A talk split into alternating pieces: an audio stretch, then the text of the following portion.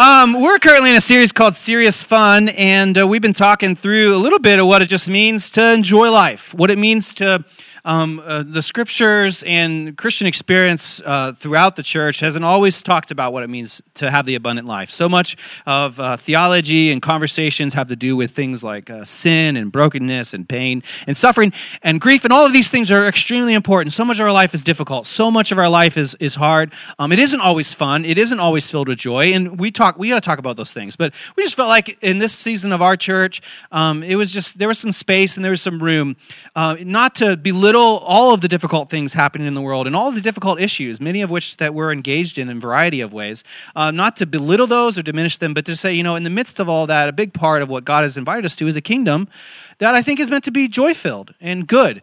So, a couple weeks ago, we talked about the importance of rest and just the importance of margin in your life. You want to have a, a more joy filled life, you have to have space in your life to do that. And then we talked about what it, like, what it looks like for your good times to be interrupted, what it means to like set aside things that you enjoy and then other things in life happen and they, you can't enjoy them, which is the worst feeling. We talked about how even we spent some time talking about what it means to sit around a table and Jesus' uh, joy that came from uh, eating good food with good friends and good drinks. And this is something that people across time and cultures have found is one of the one of the greatest leisure activities of just sitting with good people with good food and good drinks and uh, and then what it looks like when that gets interrupted and what we do about it today though i want to talk about pleasure yeah it's gonna get some hot and steamy up in here and uh, it's hopefully not that awkward but just enough um, but we are. We're going to talk about uh, pleasure. You can't talk about what it means to have fun and not talk about pleasure. Um, and uh, so, oh, oh, by the way, happy Mother's Day, everyone. Yeah, moms. Uh, yeah, another. Yes, thank you. You won. No need for applause anywhere else in the service now, or for the next couple weeks. Um, funny story. Uh, no, we're fine. We we are not a hand clapping church. I don't know if you picked up on that, which doesn't reflect our music at all, guys. I don't get that. It's because we're white, but it's fine, whatever. Um, a funny story though uh, we, we're a church plant out of a church in athens and uh, central avenue united methodist church and we came to columbus and partnered with some local churches here and, and, started this thing called central city. Been around for about a year and a half. One of the things uh, we've taken a lot from our from our parent church in athens. We've uh, uh, some of the music you even heard today the first song original song to central avenue united methodist church. Like oh, i haven't heard that song. Well it's an original to central avenue. Um, and uh, one of the things we also take is we do sermon series and we kind of stick with it. And um, Central Avenue is really notorious for just ignoring holidays. So if there's like a big event happening in the world, they just like don't. Uh, the pastor just ignores it, like like Mother's Day or a national emergency. It's just like whatever was planned six months ago is what they do, and it's part of Paul's personality. It's part of his discipleship strategy. That's the pastor there, and uh, we do that a little bit. We try to be a little bit more sensitive towards that. So, but there, um, they were doing a series on Revelation. Um, not a super easy book to preach on, a lot of judgment, a lot of fire, dragons, things, things like this. And he's preaching on a particularly fiery sermon around, you know, theology relating to judgment. And guess what day it is? It's Mother's Day. And that's just that's the church today though we're still doing the same thing we're, we're sticking to our series that we planned a little bit ago and uh, not six months not as good at that um, and uh, but the good news is is we are not talking about judgment friends we are talking about pleasure so happy Mother's Day, everyone. And in fact, and it's really great because we wanted to, partly because it's Mother's Day, partly because we're talking about pleasure, and we're going to talk about what that means, is we wanted things that might, you know, uh, spur the senses a little bit. So we got flowers. We don't normally have flowers. We got Twizzlers. We don't normally have Twizzlers, although at the rate at which they're going, we're going to have Twizzlers for weeks to come and uh, we got cheesecake and muffins, and of course, our, we normally have coffee. And so, I encourage you if you haven't had any of these, uh, you know, we got some trail mix as well on the sides. Grab some on your way out, because um, uh, uh we're going to talk about what it means to enjoy, uh, enjoy the senses, and that's what pleasure is. Can make us uncomfortable. Words like uh, sensual. You know, it's it makes you feel something, doesn't it? Sensual. Here's what pleasure is, though. Let's not let's not let's not be super awkward. It's it's it's an enjoyment of of one's five senses. It's when you experience something in your five senses um, that's enjoyable. That's a good that's a good feeling. So, of course, the five senses are help me out: sight, touch, smell, taste, and hearing. Yeah. So you experience something that tastes good, you experience something that went, you know, some touches you in a way that feels good.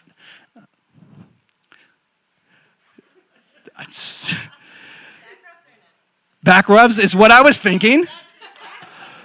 And uh, you know, you you smell something that's beautiful, you hear something that you know, you hear you see something that's beautiful, whether it's a work of art or or your spouse. You know, like, but that's pleasure is when you you experience a particular sense, and that's what I want to talk about today. Now, the reality is, is in the Christian uh, experience, especially after Jesus came and in the early church with the uh, the, the epistles, um, pleasure was um, is really kind of presented as a bad thing a negative thing. In, in, fact, there's parts of the history of the church, and I didn't go into depth, so I can't tell you the, the details, but I looked into it enough, and I'm familiar with it enough to know that there are periods of like the Catholic Church's history and other branches of Christianity where pleasure was downright sinful. Experiencing any kind of, and it's like even to the point where like sex, you, you, sex only for giving birth. Like that's procreation. It shouldn't be. You shouldn't get pleasure out of it because pleasure was sinful, and that's I think normally when the church talks about pleasure, that's where it starts, is from this negative vantage point. So I want to start there, but I don't want to end there. Um, I just do I do want to cover it for a second because pleasure does have a bad rap, and for good reason. Scripture talks about it in a variety of ways. If you go all the way back to the beginning, uh, story of Adam and Eve, this primal story about the birth of uh, humanity. Uh, you have the story of them of the fall, what we call the fall, and and and they are they they have all of the world, they have all of themselves. None of it's covered. It's it's a sensual place, but there's one tree they're not supposed to. And they, they do. They eat from this tree they're not supposed to. And they do for a couple reasons. One is because they think it'll make them wise. It'll make them more like God. They'll have the knowledge of good and evil. So that's one temptation. But the other two have to do with pleasure. It's because it was good for food, looked like it would taste good, and it was pleasing to the eye. It was a good looking piece of fruit. So it's rooted in pleasure. In fact, if you think about the seven deadly sins, two of them are rooted in pleasure. Others are rooted in things like pride or um, the way we compare each other, you know, covet, that sort of thing. But gluttony and lust, these are pleasure based sins or temptations, right?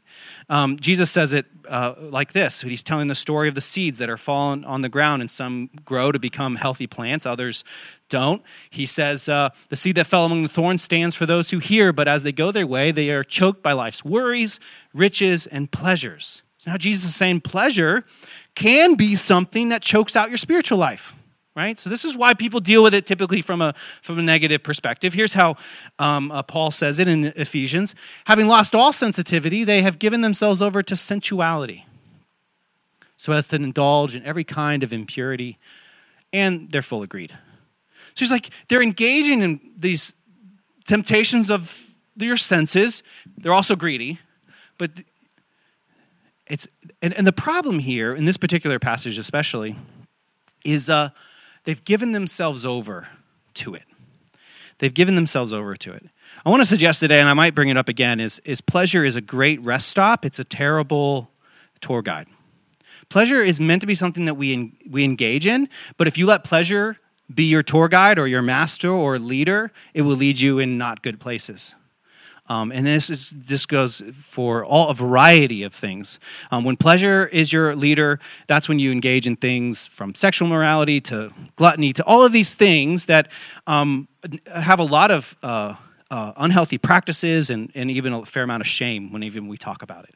All of this shame comes down on us. It's, but regardless of that, we shouldn't let pleasure be our guide. So I just want to, we're just going to, I'm going to share this very briefly, and then we're going to switch to a positive note. Um, I want just challenge you, take note when pleasure is done in the following ways. Just, just think about it more. Maybe talk to someone if you're engaging in pleasure of any of the five senses, um, and it's done in one of these five ways. Just, just as a as a flag um, that you should pay attention. First one is when it's done in excess. Pleasure um, loves to just ask more of you. And so if you're doing something and it's like you've gone into excess, uh, you know, just take note. It doesn't necessarily mean it's bad, but it's something you should be aware of, and it's something you should probably talk about. It can easily become an addiction. It can easily become a distraction or something that hurts you. The other one is out of context. Um, pleasure is, should have healthy boundaries. Um, the, the way that I interact with my wife in a pleasurable way is not how I interact with other women. Correct? And if I did, that would be out of context. Um, both are pleasure, but if it's out of context, it's inappropriate. And so you need to be aware if you're doing engaging in something that's pleasurable. It can be the same with food or anything else. You know, and it's out of context. You need to stop and you say, okay, what's going on here? Um, in a way that hurts others. I think specifically reading throughout most of the Old Testament. Um, you have kings. We're going to look at one uh, example in Ecclesiastes where you just engage in all kinds of pleasure. Um, you have uh, all of this great food, and you have this great palace, and you have this great comforts, like just all the comforts of wealth. But at that time, and even I would suggest even still today, it's at the expense of a lot of other people. It's at the expense of slave labor or you know a variety of things. So if you're engaging in pleasure at the expense of other people and it's hurting other people, you should okay, that's you should that's not good pleasure. You should be aware of it. And then the last one is just as a flag, there's a lot of pleasure that should be done in privacy. But if you're engaging in pleasure that, that you are just uncomfortable talking to anyone about, that could be a red flag. You know, that maybe you should be comfortable talking to someone about it. And maybe it doesn't mean that it's a bad thing, but maybe the fact that it's a secret is itself the bad thing. But it could also be a sign of something else. So I just I just want to leave that there because we're talking about pleasure. I want to look at it from a positive standpoint. But here's some things, you know, if you're engaging in whatever pleasure, in one of these ways, I would encourage you to stop and to think about it. So let's look at it though. Scripture does have some really great things to say about pleasure. And I want to look at two passages. One is a very favorable report on pleasure, and the other one is um, a little bit more neutral, I would say. And they are side by side with e- they're right next to each other in the scriptures. And the first one is Song of Songs. So if you didn't think it could get more awkward, how many of you have read Song of Songs? If you you should read it. Uh, wait till you're over 18. Um, it's it's very it's very graphic, and I think Christians have uh, tried to. I, I, was me. I was talking with somebody actually recently, and um, they were talking about how uh, they were talking about it like it's a metaphor about God's relationship with the church. It's a popular way to interpret it. I think we do that sometimes because we want to sterilize it. We want to make it a little less sensual or less awkward. It does not make it less awkward. That that book becomes more awkward if you think of it like God and the church, because the, what God is saying about the church is very inappropriate for God to say about the church. Now, if it's a, a guy, uh, if it's a you know two lovers, then it's like all of a sudden really beautiful, and that's that's how I would read it.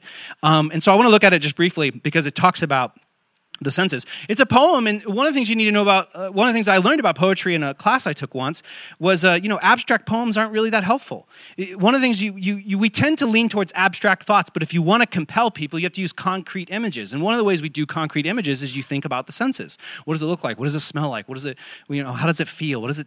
These are, the senses are these concrete images that we can grab a hold of. And so Song of Songs is filled with these concrete, sensual images.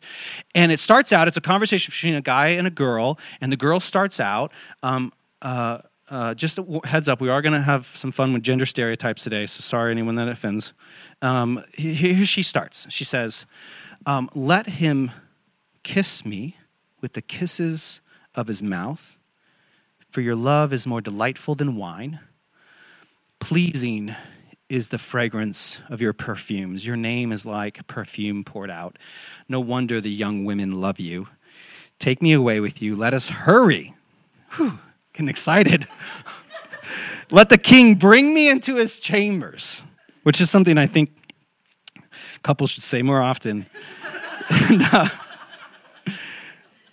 what, what are the senses being engaged here, right? You've got, you've got kisses, so that's touch right? Uh, wine, right? That's taste.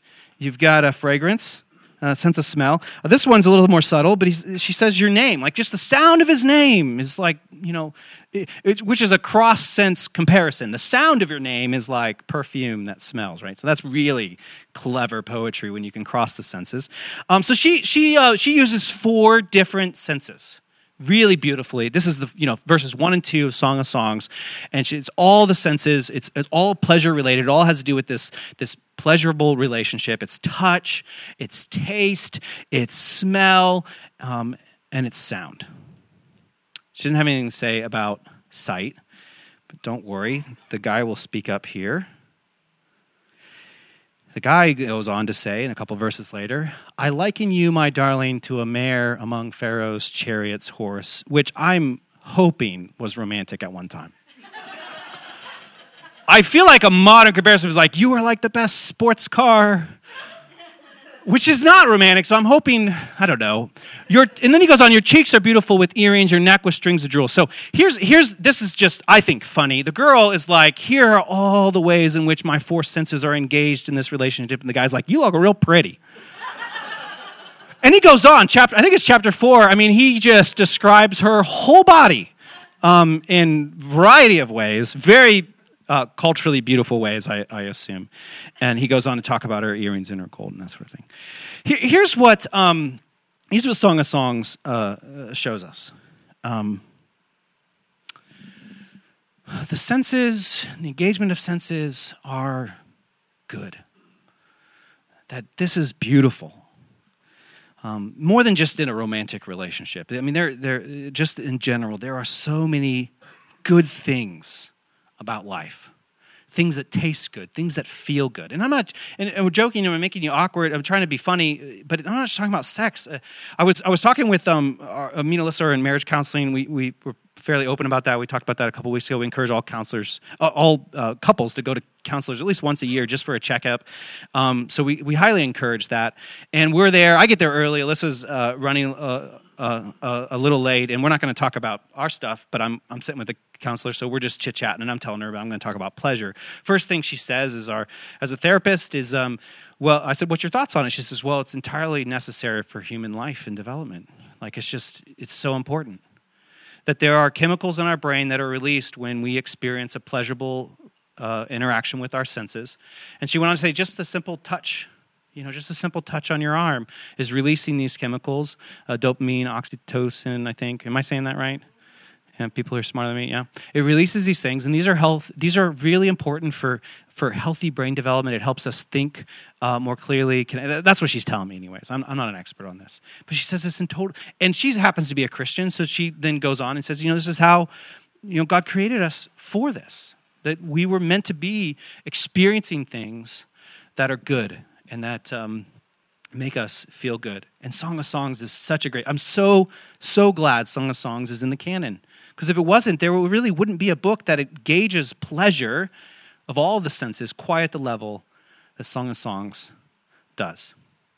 So much of Scripture is a conversation we talk about this a lot. We're going to do a whole series on it, a whole, com- a whole sermon on it in the future. But truth is often found in the middle of a conversation. And, and a conversation in Scripture is there's often these divergent voices a voice over here that says one thing, and a voice over here that says something else. And I, and I think oftentimes the truth or, or what we can experience of God is somewhere in the tension of the two. And so, Song of Songs is this one extreme. They're like just lost in the love of life and lost in the love of each other.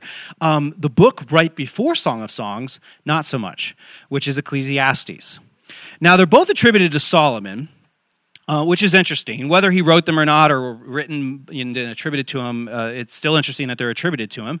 And uh, Song of Songs, great perspective on pleasure. Here is what um, Ecclesiastes has to say about pleasure.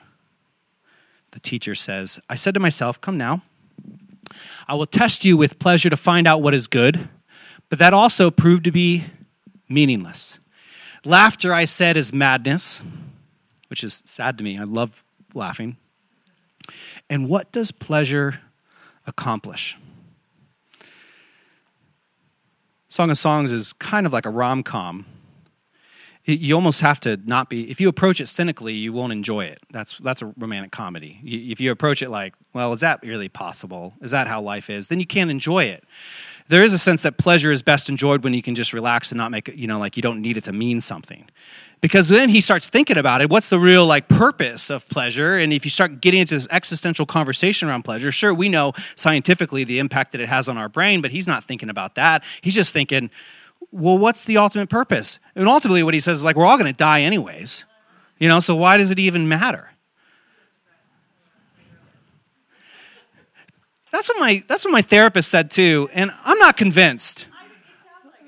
Yeah, no, I mean he could definitely be depressed. He, I think there's a real possibility that he's just engaged in an existential exercise, um, which might feel a lot like depression, um, but might not be the same. Like, there's a sense where he could have engaged in an existential exercise that he could also then stop engaging in and be okay, or he might have just been clinically depressed. We, I don't really know. We don't know.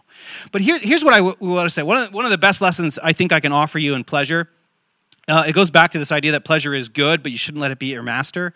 Is um, friends, pleasure doesn't need to mean something bigger. It goes back to like, should we only have sex to have babies? You know, you can just have sex because it's enjoyable in the right context. And, and I think that's the, the essence of pleasure. Like, if you want it to mean something more, like, oh, this has to, like, what's the, if you look to pleasure to find your meaning in life, you will be disappointed. And that's the exercise he's engaged in. He's like, what's the, the ultimate meaning in life and can I find it in pleasure? And the answer ultimately is going to be no. There's not this deep rooted meaning. I think there's lots of places to find meaning, oftentimes in sacrifice and suffering more often than pleasure. But pleasure can be good. And the more that we just let our guard down and let us just experience this good thing that's in front of us, just enjoy it. It doesn't have to be something else. He goes on and he says, I deny myself uh, I desired myself nothing my eyes desired. I refused my heart no pleasure.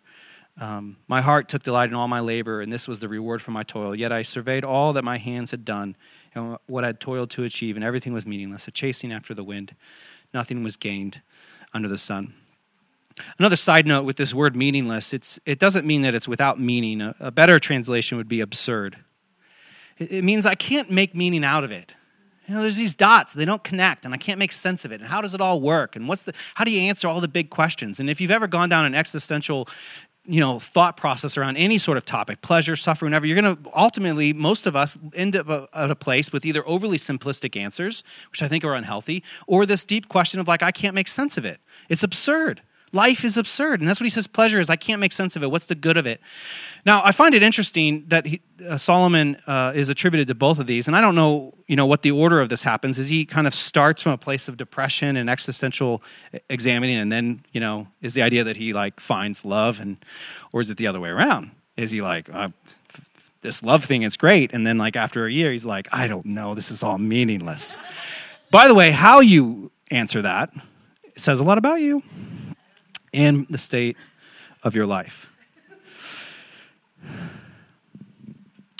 But I think here he actually lets us in to a really interesting perspective on how to get the most out of pleasure.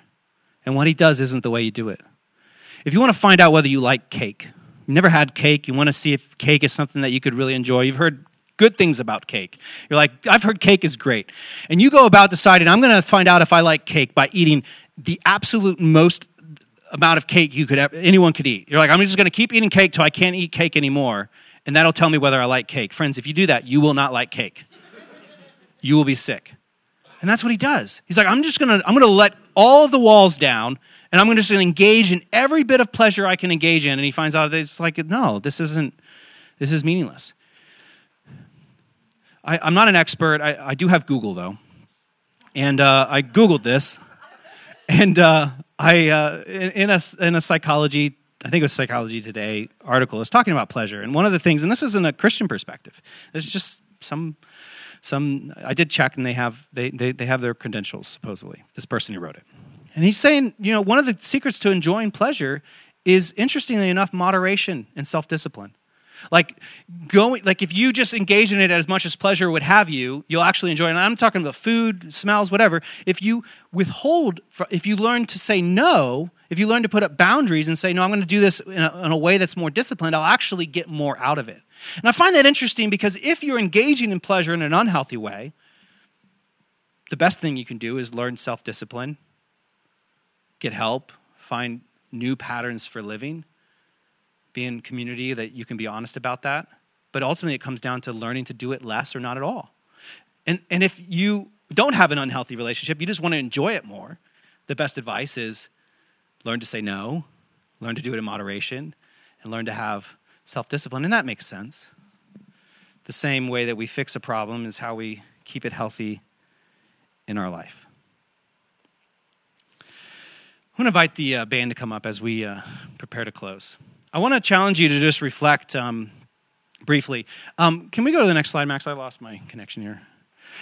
Uh, Solomon goes on, or, or, the teacher goes on and says, A person can do nothing better than eat, drink, and find satisfaction in their own toil. This too I see as a hand, uh, as from the hand of God. For without him, uh, who can eat or find enjoyment? It reiterates this idea that pleasure, whether it's eating or drinking or the love of another person, whatever the pleasure is, um, ultimately it might not answer your deep questions. It might not give you the big purpose, and that's okay. let pleasure off the hook. It doesn't have to fix all of your problems. It's just a good thing. It's just a good thing to enjoy, and you can receive it as a gift, as a good thing, and have that kind of perspective. I honestly believe that God came to bring uh, heaven to earth. And the new kingdom that God is building is one that's meant to be enjoyed. It's meant to be something that is the, all of creation can be enjoyed in healthy ways. I'm going to enjoy the good things that creation have in a way that doesn't hurt creation, in a way that doesn't hurt other people, and in a way that doesn't hurt me. But these are good things that I can partake in and that I can enjoy. That's the kingdom that God is bringing to earth. And Jesus' death and uh, uh, resurrection and, and, and new life that he offers uh, through that is gives us an invitation to live and to be different, to find joy at least in the passing, at least in this short journey. I don't think we need to wait till heaven to taste heaven here on earth. I really don't. And that's the invitation God has. So if there's an area of your life where you feel like your pleasure, you're engaging in unhealthy ways, I encourage you to talk to someone about it. I make myself available, Alyssa's available. Talk to someone about it. Um, be honest and open. That's just a great thing to do, regardless of what's going on, because you might be beating yourself up over something that doesn't matter. But also, if maybe you've been just think through your senses sight, hear. What are some things you can do this week that you enjoy? Have you eaten something that's really good? Have you listened to a song that you really enjoyed? Have you smelled something that's really good? I'm a, father of a two year old. I've smelled many things that are not good. but just try to find, just as an experiment, in a, in a, as an act of worship, find those things in your life that you can enjoy, uh, that, that, uh, that um, uh, improve, um, that can impact your senses. Will you stand and pray with me?